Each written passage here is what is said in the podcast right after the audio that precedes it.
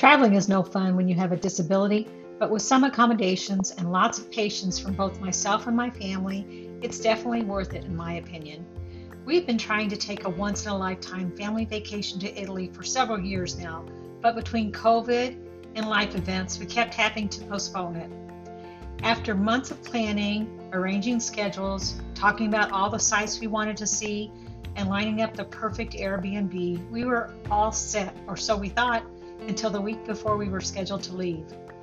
There had been remarkable flooding in the whole region where we had booked to stay, so the owner of the Airbnb had to cancel on us last minute because all the water had weakened the structure of the old farmhouse we were supposed to stay in. So she didn't feel comfortable with us coming there any longer. After a sleepless night and panicked conversations between all of us, our oldest daughter was able to find the ideal accommodations for our family of 10 in the Tuscan region of northwest Italy, albeit more expensive because of the late booking and extra amenities, but a blessing in disguise all the same. Many of us had already been to different parts of Italy before, but this was a new location for all of us, and it ended up being the perfect setting for our large group once we finally all arrived.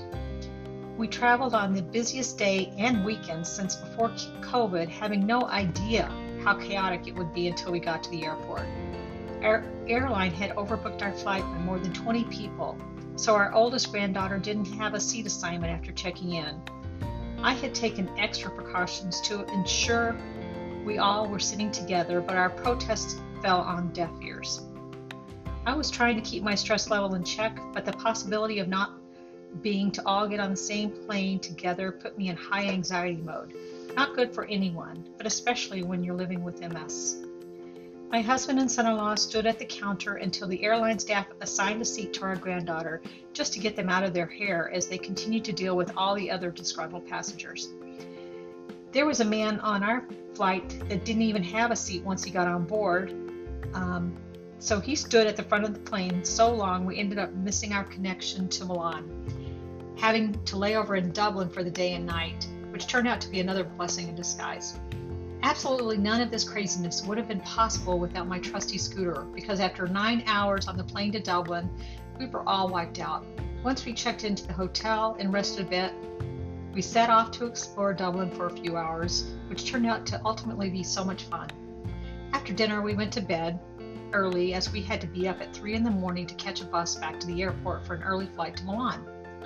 I had fallen pretty hard in the bathroom in our, in our hotel room in Dublin that night when I misjudged the toilet seat in the dark. But I was running on pure adrenaline by this point, so except for some bruises, I was okay. We made it to the Milan airport by late morning with yet another challenge to overcome. Even though I had made pre-arrangements with the airline because of my disability, we landed out on the tarmac with no accessible way for me to exit the plane. My son in law, who's never traveled with me before, was appalled that the airline staff expected me to get down a large set of stairs and onto a bus without my scooter. Having been to Europe before, I was prepared for the unexpected, slowly but surely taking one step at a time down the stairs with my husband's help. Once on the tarmac, my husband and son in law were trying to communicate to the all Italian ground staff that I needed my scooter to get into the terminal. If it wasn't so stressful, it would have been a pretty funny scene to watch all of this unfold. After getting on the bus with all the other passengers, they wanted me to get off and ride a smaller, in parentheses, disabled bus, but it had three hefty stairs to get into it. I guess disabled people don't travel to Milan because the ground crew all acted like they didn't know what to do with me. It was somewhat humiliating, but I decided to laugh it off so as not to worry my family more than they already were. After renting a big van and loading our luggage, we were off to our villa in Montevellisa, Italy. Our other daughter, son in law, son, and his fiance were already at the home when we got there mid afternoon on Sunday. We were greeted with a beautiful charcuterie board filled with delicious local meats, cheeses, breads, fruits, and vegetables. Our daughter and son in law had also hired a private chef from Parma to make us dinner, so we spent the rest of the evening stuffing ourselves with course after amazing course. It was already a dream trip that was just beginning. The next day, we went to the coastal town of Lerici, part of the Italian Riviera. It was a breathtaking little area with cute little restaurants and shops on the Gulf of La Spezia. We had another amazing meal, meal at La Perla outside, overlooking the water, followed by some of Italy's world renowned gelato. The younger family members all went swimming as I sat in my scooter up above on the sidewalk. My oldest was so sweet, wanting to help me get down to the sand and water, which has become impossible for me to maneuver through anymore. I had to convince her that I was having just as much fun watching all of them splashing and having a good time, which I really was.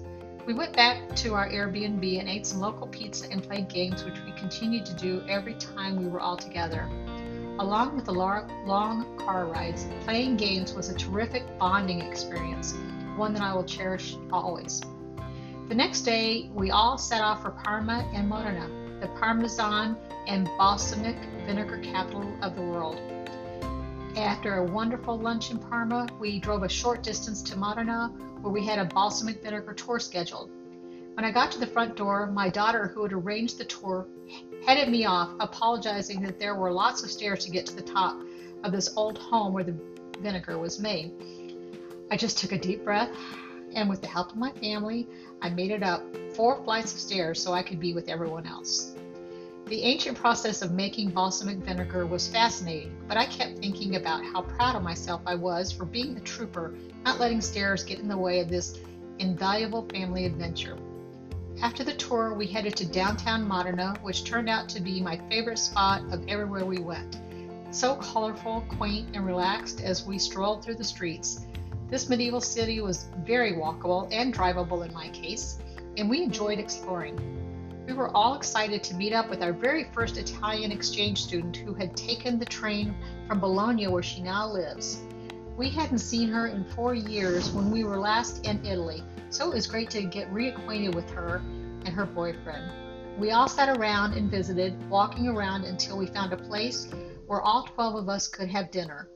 The food was delicious and affordable everywhere, so I now understand why there are so many Food Network shows about Italian cuisine. By Wednesday, I was pooped, and so everyone decided to stay around the house to swim and play games. My youngest granddaughter found some wild horses just down the road from where we were staying and quickly made friends with them. It was heartwarming to see how excited they made her. She has a special bond with all animals, especially dogs. We never passed a dog she didn't want to pet. I took this day at home to take a nap and recharge, something I always try to build into any getaway I take. On Thursday, the younger folks went to Portofino and we headed to Florence with their grandkids and their parents. I was determined to not be the reason we had to stop to go to the bathroom, and thankfully, my bladder cooperated the whole trip because there are no public toilets in Italy. If you can find a restroom, you have to pay to use it. Our first stop was to the overlook of Florence, where you can see the whole city and the famous Duomo below. It was so blazing hot that I had to buy a wide rimmed straw hat at the market so I didn't melt. I tried to stay hydrated, but water is also something not really readily available. We tried to bring our own wherever we went, but I didn't want to drink too much. I was most likely dehydrated at times, probably too concerned about the bathroom situation.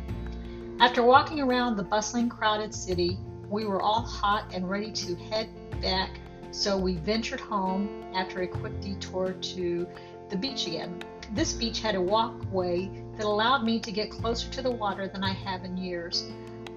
I wish all beaches would think about extending the sidewalks down to the water so that those of us in wheelchairs can get to the water and cool off. Friday was another relaxing day around the house we had rented, just hanging out, swimming, and visiting. I am so proud of my entire crew for making this trip so worth wonderful, helping me out at every turn and creating lasting memories we will all treasure for years to come. Saturday, we left for Milan, where we had a hotel close to the airport for our early morning departure back home. We went downtown. We went to downtown Milan, which was just another crazy busy city, but I was thrilled that our oldest had bought tickets for Duomo di Milano, the largest church in Italy, with spectacular Gothic spheres shooting up into the blue, cloudless skies. It was really awe inspiring to see the inside of this architectural masterpiece with priceless art and 4,000 statues. But the highlight for me is that this very old 14th century church had an elevator to go up to the roof. The walkways were narrow, but I was able to maneuver around with my scooter, seeing sights I never thought possible anymore. I never take for granted how lucky I am to get to experience sights that uh, other able that able-bodied people might not take for might take for granted. It makes me emotional still to look back on this magical 9 days in Italy with my family. My message is if you've always wanted to travel abroad or but are afraid of the obstacles, don't be. You will not regret it because where there's a will, there's a way. Arrivederci.